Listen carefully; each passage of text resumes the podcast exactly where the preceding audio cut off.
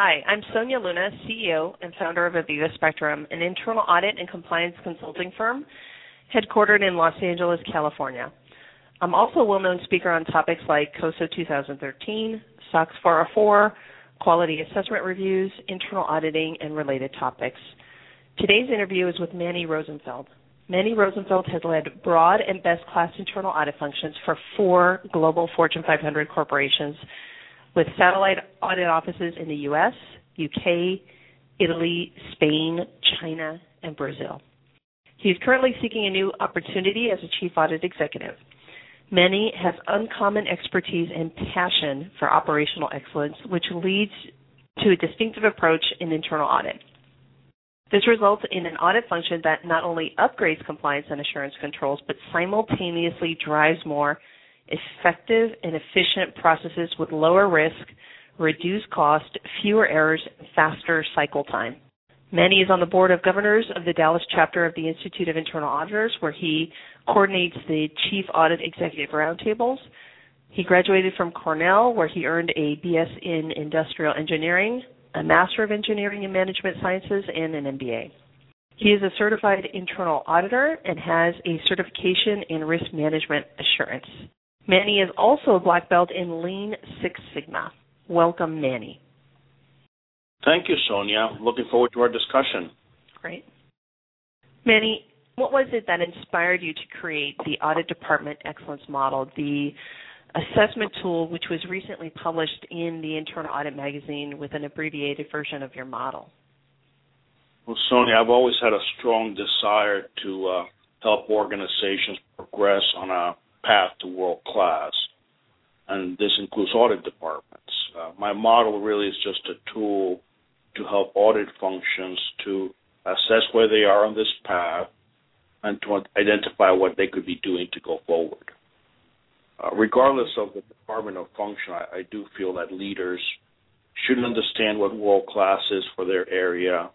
They should be constantly aiming to get better as, as you mentioned, I have been an audit executive with four large companies, and the model really is a reflection of some of the audit practices I implemented along the way. I wanted to share these practices uh, with others when I wrote the model. Know, we're really fortunate the audit profession is one where colleagues in other companies really help each other and are willing to share. Before we get to the to the rest of your questions, I, I should say that I view world class as more of a direction on a journey rather than a final destination. The ending point keeps changing as practices around the world keep improving. Yeah, no, I agree. And just a reminder to everyone listening, you can download a copy of that article in the assessment tool on my blog at www.avivaspectrum.com forward slash blog. To provide a framework for someone who hasn't read the article yet. Could you briefly describe the excellence model and each of its four stages? Sure. Uh, the the actual stages of performance and their names are really somewhat arbitrary. I decided on four stages: uh, lagging, professional, advanced, and world class. And in my art article, I do explain these four stages, but the terms are really pretty clear. Uh, for instance, I describe a world-class audit function as a visionary audit department with a passion for being at the forefront of the profession and continually implementing best practices to achieve objectives.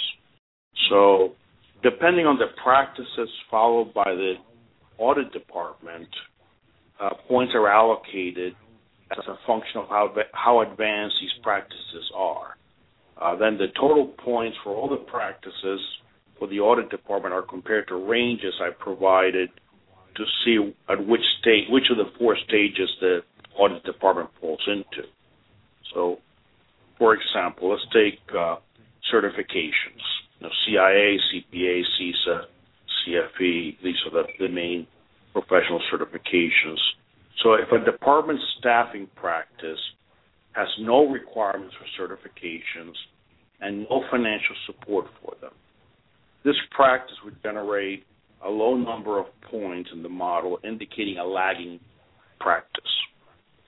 So let's take the other end of the spectrum audit department supports and requires professional certifications from the entire audit staff, then this would be world class in this category.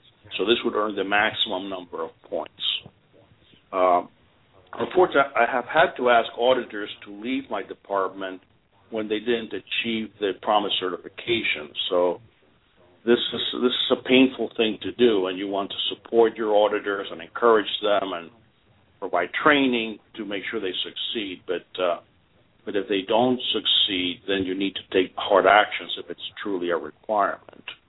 And maybe a quick note about lagging departments. I, I don't want to imply that an audit executive is doing a bad job because he's got a lagging department. It could be a relatively new audit function, or management does not want and does not provide adequate resources for a better audit function with a comprehensive mission. So, so lagging is, uh, you know, it's not necessarily a bad term. It's just it's just a starting point. Uh, and just getting back to the model in general, by seeing where an audit department can earn more points for certain practices, this provides a game plan for improvement. Right, I agree. And Manny, you make a great point that both best practices and organizations are always evolving. How often should an organization look at this metric?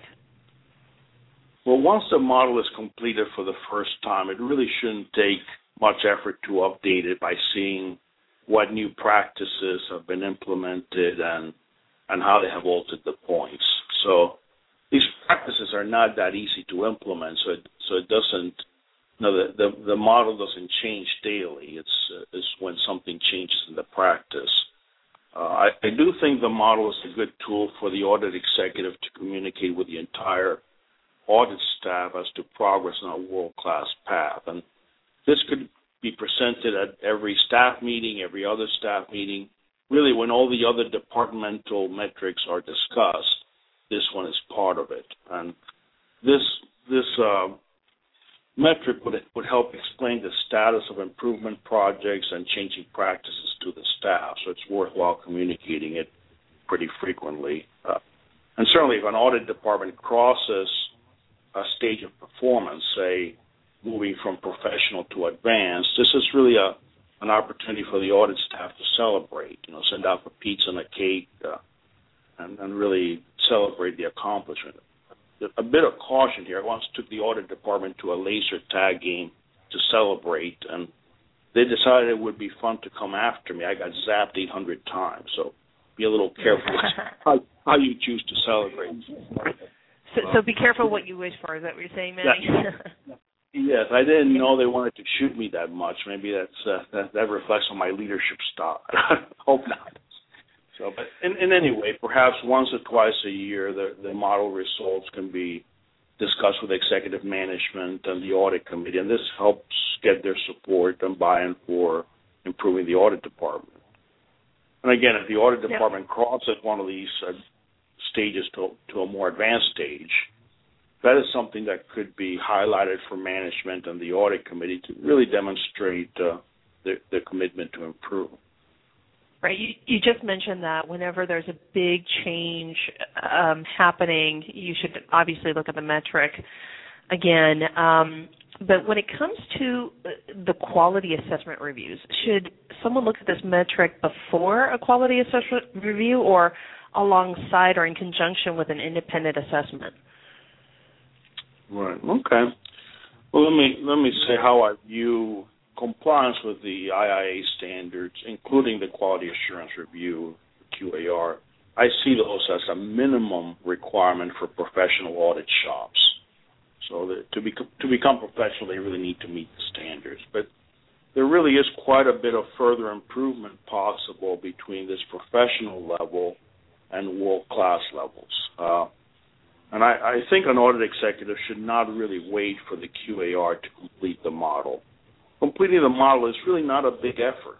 The, the hard part is really driving the improvement by changing practices. That, that's really what takes a lot of time. Um, and I would say using the model would be part of the ongoing quality assurance effort that an internal audit group should do all the time, even though the QAR is only done periodically. Uh, during a QAR, though, I would present the results of the model as, as part of the documentation provided to the QAR assessor. It, it does communicate what the department is working on and what it prioritizes. Uh, it is also, I think, a good idea to ask the QAR assessor to independently validate the practices selected in the excellence model. This would give the results uh, more independence and more credibility. Right. It, so, in other words, the deliverable before the quality assessment helps out just to give the chief audit executive a path towards world class excellence, but also to, as a leading practice in our industry, people should consider showing the quality assessment reviewer. Uh, giving them a copy of, hey, this is what I have. I want to implement, or we have been implementing this model, and here are the elements I really want you to validate, such that when the deliverable is finally given to the board, right, the, there's a QAR report alongside with that, the audit committee should be given a copy of those validation efforts. It seems like. Right, I agree with that, that exactly. Excellent. I, I, I, wholeheartedly agree. I have yet to see it in our industry done on a regular basis, so that I, I think that's definitely leading practice. Um, if if one were to look closely at the scoring system, it seems it would be easy to create an action plan that moved a department quickly into a higher stage, such as hiring more experienced staff members, which could then add 10, 15, or even 20 points. Uh, the value of doing so for the department and corporation is so obvious. Manny, what are some other needle movers that would help a department score on the model? I think probably the most important practice in the model is the mission of internal audit. Uh, so depending on the breadth and depth of the mission, then other more advanced practices would be needed. Uh, so if the audit committee and executive management really supports a broad mission for audit, this will empower the audit executive to pursue excellence in staffing, tools, practices, and processes. So this mission is the is the most powerful needle. And by a broad mission, I, I would mean not only the traditional assurance and compliance roles, but also process improvement, consultative projects, risk assessment, uh, pre-implementation reviews.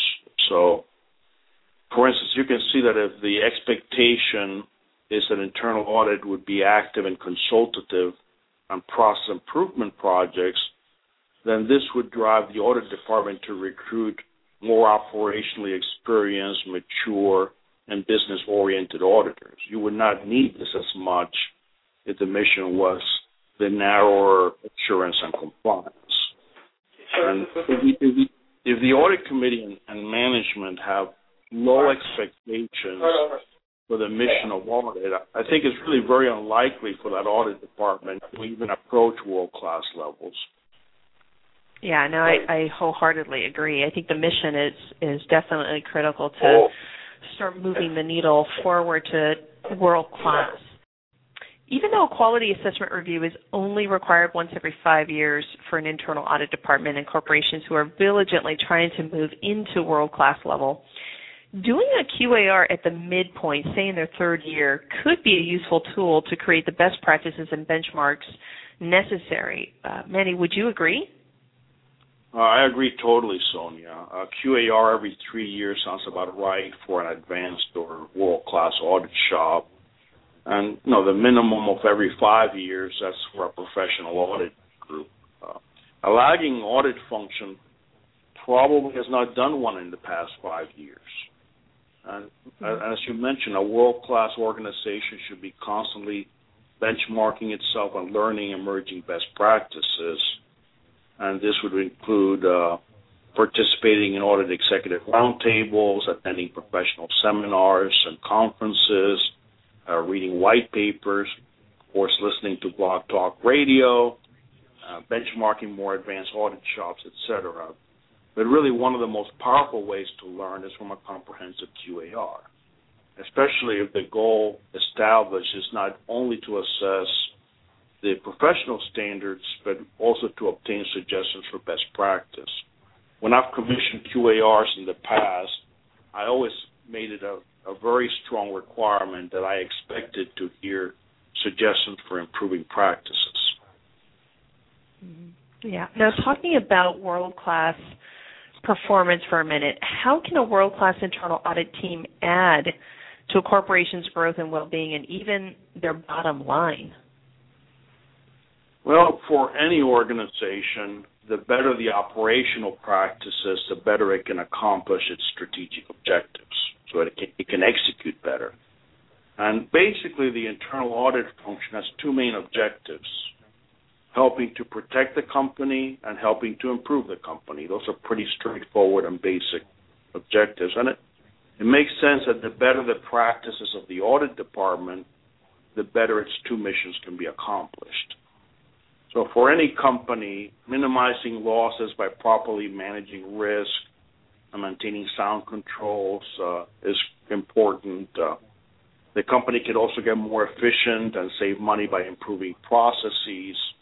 So a great audit department with great practices helps the company achieve both of those objectives. And from what I've seen, uh, many audit shops focus on the helping protect part but not as much on the helping to improve part.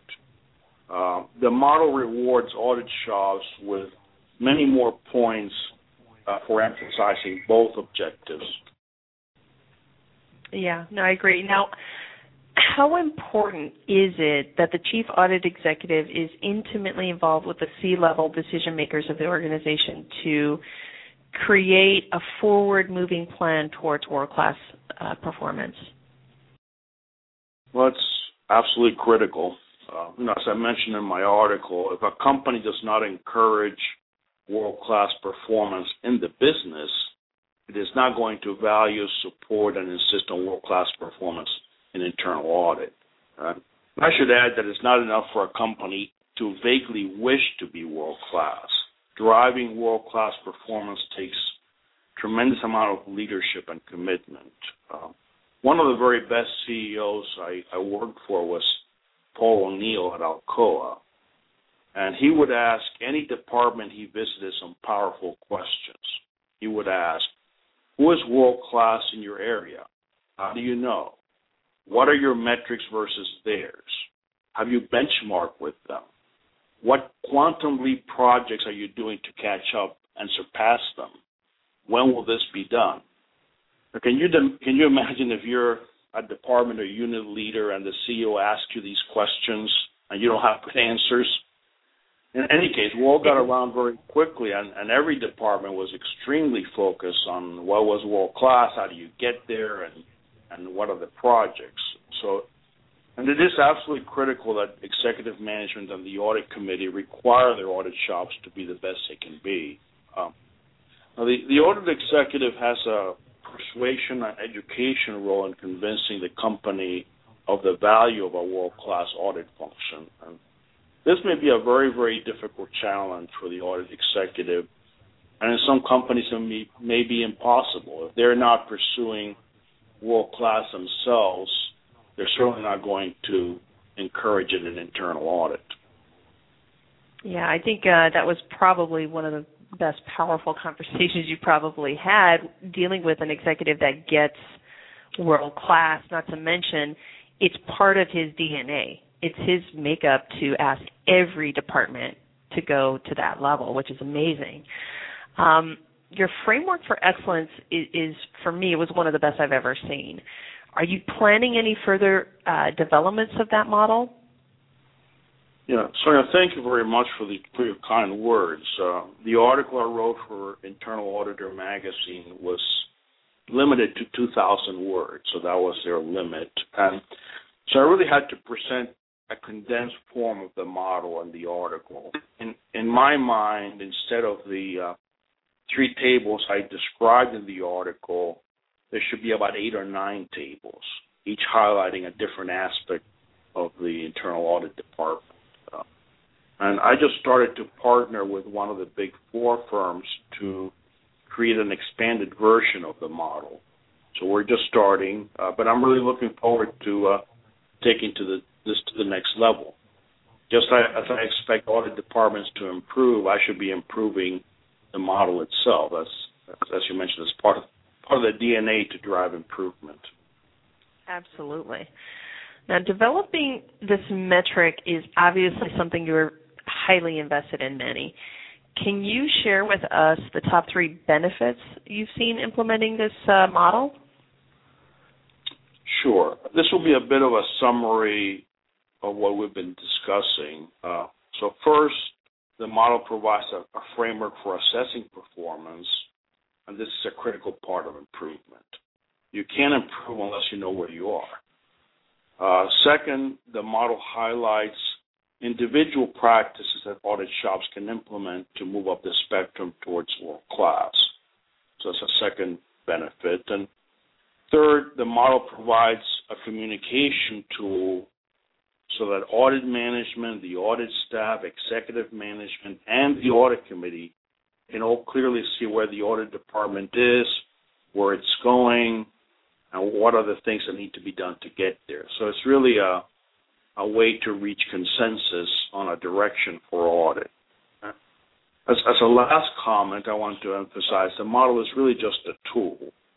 The really important thing and the most difficult is actually improving the audit practices to better accomplish the missions of internal audit, of helping to protect and improve the company. And a, a great executive management team recognizes this, expects world class performance from their audit function and really properly support their audit function. I totally uh, agree with you there, Manny, and I really want to thank uh, Manny Rosenfeld for being my guest today. There's no missing Manny's contribution to the entire audit industry. After years of hard work, Manny came up with this four stage maturity model that benchmarks the determining factors of whether or not a company's audit department is world class and just how far off the mark they may be.